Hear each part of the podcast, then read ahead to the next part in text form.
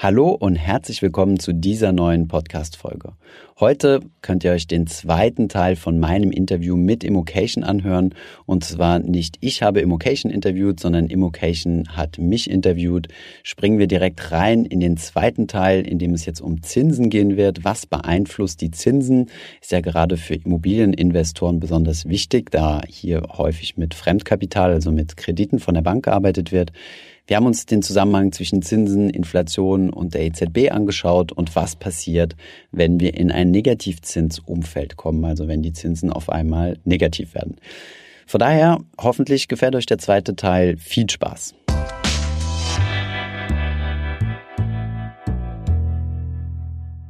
Dann würde ich sagen, holst du langsam mal die Glaskugel raus und okay. wir, wir, schauen jetzt mal ein bisschen, ein bisschen äh, erstmal den, den volkswirtschaftlichen Zusammenhang vielleicht auch mhm. für Immobilieninvestoren, äh, die Zinslandschaft. Also ja. wir ähm, äh, blenden das dann nachher ein. Ja, das ist das Chart, äh, okay. Zinskurve im, im Euroraum und, und äh, in den USA. USA. Das mhm. ist ja schon relativ krass. Also USA ist jetzt mal hochgegangen, jetzt wieder runter.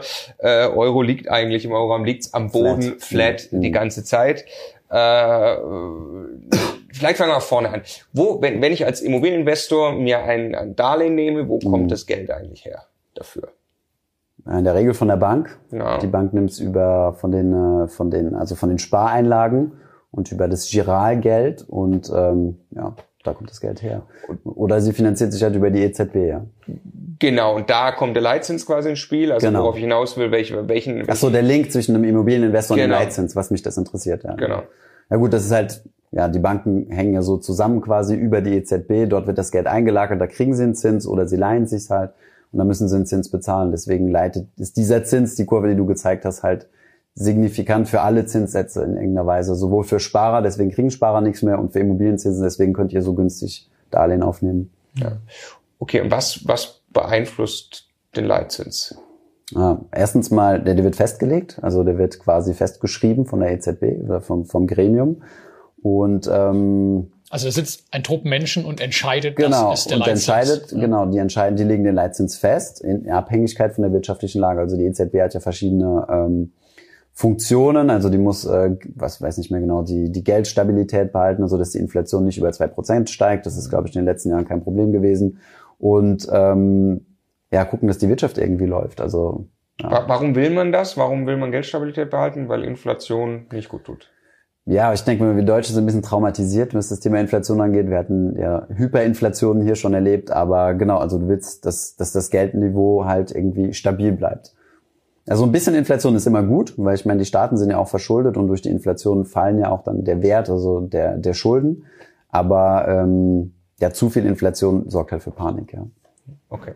So, und das heißt, ein Leitzins ist ein Instrument der Zentralbank, mhm. äh, um Geldstabilität sicherzustellen. Mhm. Und als Immobilieninvestor und als Sparer hänge ich quasi eigentlich am Tropf von diesem Leitzins irgendwie, oder? Der genau. Zusammenhang ist sehr direkt. Mhm. Ähm, jetzt sieht man hier auch in, in, in dem Chart äh, 2005 ging es langsam hoch, 6, 7 und dann äh, 7 kam der Crash. genau. Wa mhm. was ist da grob passiert? Weil da kann man vielleicht einmal erklären, mhm. was die Zinsen da gemacht haben. Ja gut, die Zinsen sind halt sukzessive gestiegen, ja, bis zum bis zum Jahr der Finanzkrise 2008 war ja die Finanzkrise.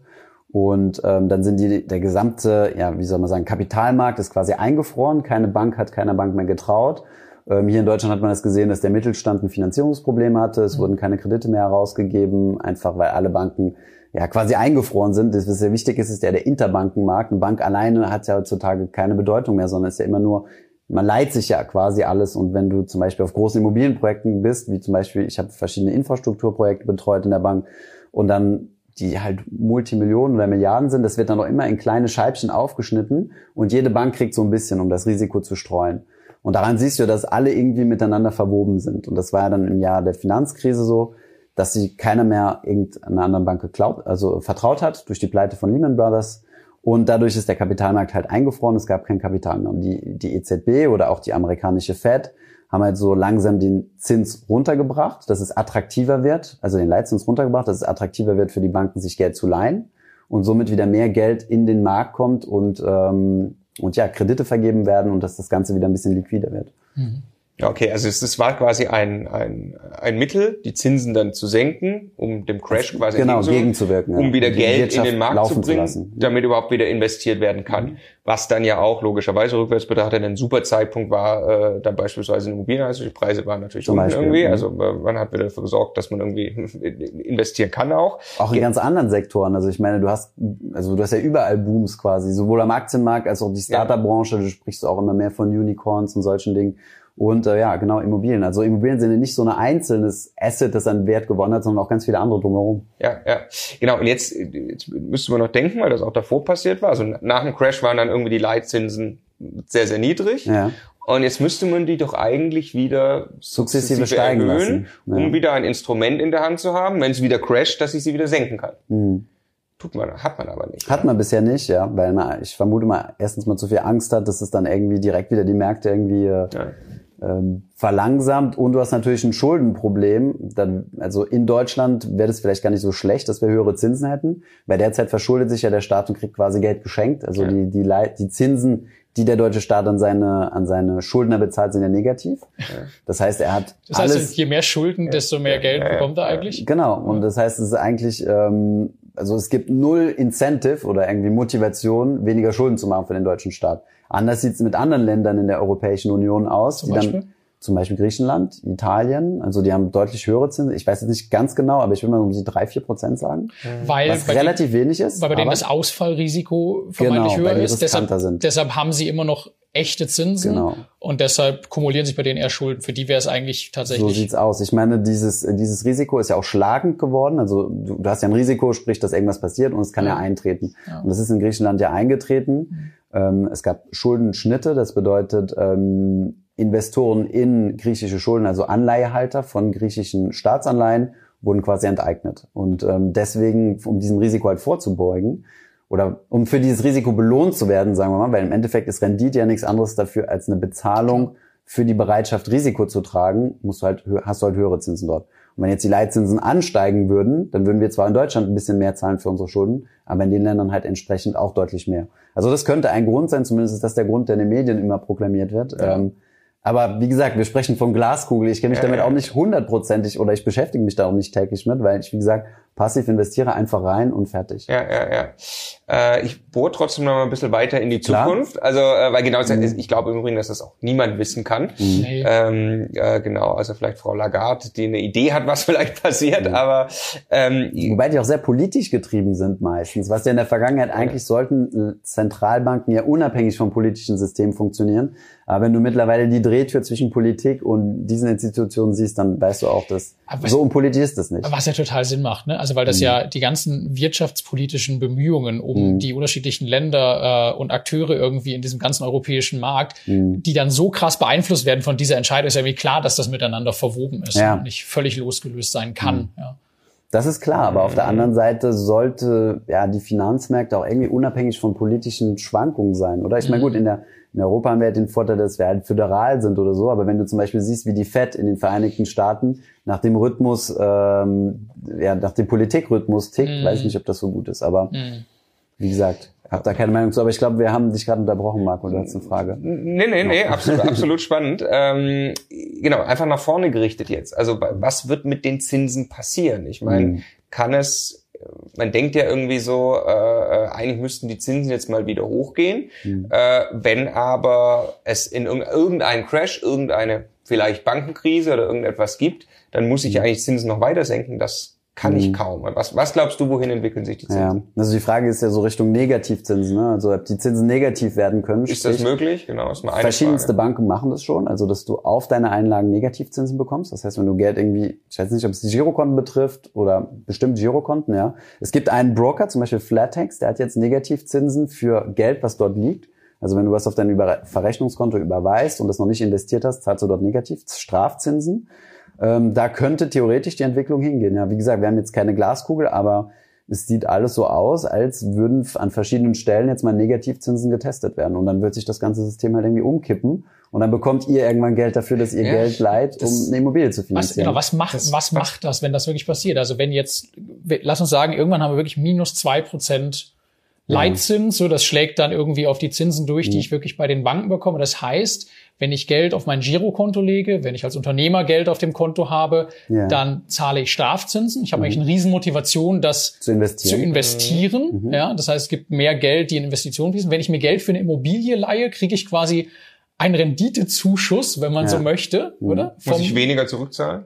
ja, ich muss quasi weniger zurückzahlen oder kriege zusätzliche Rendite, mit der ja. ich zusätzlich tilgen kann. Das ist eigentlich abstrus, ja? ja, aber würde funktionieren. Theoretisch würde es funktionieren. Also in der Praxis auch. Ich meine, ich, was wäre der Effekt? Der Effekt wäre vermutlich genau derselbe, wie was bis jetzt passiert ja, ist zwischen schon. 2007 und jetzt. Die Preise weiter. würden einfach steigen. Genau. Ja, du musst einfach mehr bezahlen, weil derjenige, der dir jetzt das Haus verkauft, kann dir ja sagen, naja, du zahlst ja schon mal gar keine Zinsen an die Bank, deswegen lege ich jetzt mal, keine Ahnung, äh, zwei, drei Prozent auf den Kaufpreis oben drauf. Und ich muss ja jetzt Zinsen, Zuschuss. und ich muss ja jetzt Zinsen bezahlen. Ich habe das Geld für den Hausverkauf genau. bekommen und jetzt muss ich ja Strafzinsen bezahlen. Genau. Die brauche ich auch noch von dir. Genau, genau. Ja. ja gut, aber wir sagen, deswegen zahle ich jetzt weniger für das Haus, damit du weniger Strafzinsen bezahlen musst. Ja. Das wäre eine Argumentation. Ja, mal gucken, ob, äh, genau. Ich befreie dich von der Last des Geldes. Du bekommst nicht so viel Stimmt, von mir. Das ist gar nicht so schlecht. Aber ja, es, es ist also auf jeden Fall eine interessante Entwicklung zu sehen. Ja. Und es ist wirklich der Punkt. Ne? Man hat ja künstlich diese null Prozent, also auch in diesem Diagramm ist mhm. quasi, das nähert sich null, so und jetzt ist Ende. Mhm. Okay, was passiert jetzt? Mhm. Aber wenn man es weiterdenkt, im Prinzip kann das halt sich schon beliebig weiterentwickeln. Mhm. Ne?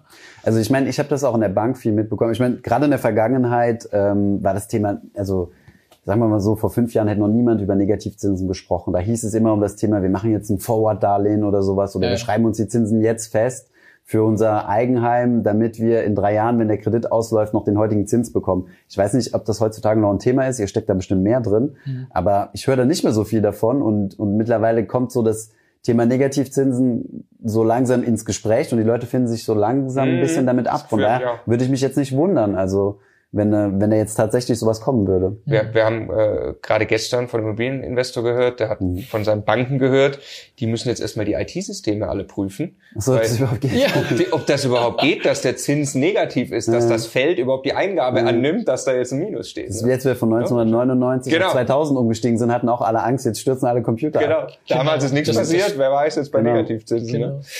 Ja gut, das kann man ja sukzessive anpassen. Im Notfall bleiben wir halt erstmal bei Null. Aber ja. ich meine, was, was auch so ein Effekt sein kann, was man ja schon, ich meine, ich habe das auch in der Bank gesehen, dass Investition, also Investmentfonds extremen Investitionsdruck bekommen mittlerweile. Also die haben halt super viel Kapital, müssen das in irgendwas investieren und ähm, so aus Fondsperspektive hast du so sogenannte IRR, also so eine interne Rendite, mhm. genau, die du erzielen willst. Und du sagst, das ist so mein Threshold, ich will mindestens x Prozent haben. Ja. Und wir haben das halt in der Bank verstärkt erlebt, dass halt so die Fonds runtergegangen sind mit ihren, mit ihren, ähm, ja, mit ihren, mit ihrer Rendite, was die halt verlangen, einfach weil sie nicht mehr genug Investitionsobjekte bekommen haben, egal was es jetzt ist.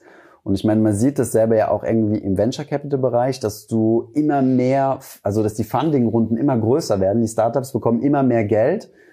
Ob das Businessmodell jetzt gesund ist oder nicht, sei jetzt mal dahingestellt. Das heißt, ich denke, auch mit Negativzinsen hast du ja ein Incentive, wie du ja schon gesagt hast, dass du das Geld auf jeden Fall investieren musst. Aber die Frage ist, gibt es denn genug Projekte zu investieren? Also wenn der Unternehmer jetzt viel Geld auf dem Konto hat, kann er denn jetzt auch in was investieren? Hat er ein neues Projekt? Und wenn er keins mehr hat, dann muss er sich was überlegen, was eventuell vielleicht sogar riskanter ist. Von daher könnte das halt so die Instabilität der Märkte provozieren. Ne? Das wäre jetzt genau meine nächste Frage. Glaubst hm. du an irgendwo eben eine sehr große Instabilität, an die hm. berühmte Blase, die jetzt irgendwo platzt, sei es in hm. Immobilien, sei es bei ja. Startups oder hm. Ihr Was pusht platzt? mich ziemlich weit in diese in die Glaskugel rein. Ja, ja, ja, ja. Nein, also ähm, wir kriegen häufig Fragen, ähm, so nach dem Motto, ähm, ja, oder auch Kommentare einfach so dahingestellt, so, ähm, jetzt lohnt sich nicht zu investieren, ja. äh, es, knall, es knallt doch sowieso bald, weil ja, XYZ ja, so und jetzt füge irgendeinen Namen von irgendeinem Crash-Guru ein. Und es gibt immer einen, also vor, ich weiß nicht, es gibt immer Beispiele, selbst seit 2009 ähm, gibt es Leute, die Bücher rausgebracht haben, wo, ge wo gewarnt wurde, dass jetzt der Crash kommt und zehn Jahre lang kam jetzt kein Crash. Irgendwann Aber haben sie recht. Ja, ja, irgendwann genau. haben sie irgendwann recht. hat irgendeiner recht. Genau. Und ich meine, von daher, du fragst mich, ähm, ob da jetzt, ob ich jetzt irgendwas sehe, was halt so einen Crash provozieren könnte. Kenne ich mich nicht genug mit aus, aber ja, es wird definitiv einen Crash geben. Die ja. Frage ist halt nur wann. Ja. Und wer jetzt die letzten zehn Jahre ähm, darauf gewartet hat, dass ein Crash kommt, der hat extrem hohe Opportunitätskosten. Ja was bedeutet, dass er vermisste Rendite hat. Also wenn der jetzt zehn Jahre lang das Geld auf dem Konto hat und gehofft hat, hoffentlich kommt jetzt der Crash, hoffentlich kommt jetzt der Crash, und dann der steigt der war leider enttäuscht, ja. ja. Und vielleicht steigt er jetzt ein und morgen kommt dann doch der Crash. Ja, also ja, ja, Von daher also dieses Thema typisch Markttiming, also zu versuchen, Zinsen vorherzusehen, Wirtschaftslage, Crashs vorherzusehen, ist, so, ist riskant, Also- ja. Und funktioniert auch selten. Ja, haben wir uns, glaube ich, auch von verabschiedet. Also Market Timing, auch gerade bei Immobilien, das, was wir auch erzählen, da geht es eben nicht darum, zu sagen, okay, ich kann ich jetzt in München kaufen, anstatt das Ja. wäre Spekulation. Genau. Äh, eine Immobilie muss sich anders rechnen, so. Aber genau, na, also nach vorne gerichtet, das Investitionsklima für Immobilien, ähm, also wenn ich jetzt, äh, äh, was kann mir passieren, wenn die Zinsen steigen, dann habe ich ein gewisses Zinsänderungsrisiko Ja. quasi beim Immobilieninvest. Würdest du dich jetzt noch, äh, fühlst du gut, du investierst quasi indirekt in Immobilien, Ja. fühlst du dich gut mit Immobilieninvestments von jetzt an in die Zukunft gerichtet oder würdest du jetzt irgendwo die Reißleine ziehen? Also ich bin, wie gesagt, überhaupt nicht der Typ für das Thema Immobilieninvestment. Also ich weiß nicht. Also sagen wir es mal so, wenn ich jetzt mit, äh, mit Leuten aus dem Umfeld spreche, die schon ein bisschen mehr Erfahrung haben, die mir dann sagen, ach, um, hätte ich doch damals vor, keine Ahnung, 30 Jahren Mhm. doch einfach mal mehr Immobilien gekauft. Oder damals habe ich mir die so und jene Wohnung angeguckt, die hat damals so viel gekostet, heute ist sie zehnmal so viel wert und so. Ähm, im Nachhinein ist sowas immer ziemlich einfach zu beurteilen. Wenn ich nämlich im Nachhinein gucke, dann hätte ich auch vor 30 Jahren in Aktienmärkte investieren müssen. Das ist nämlich genauso gestiegen.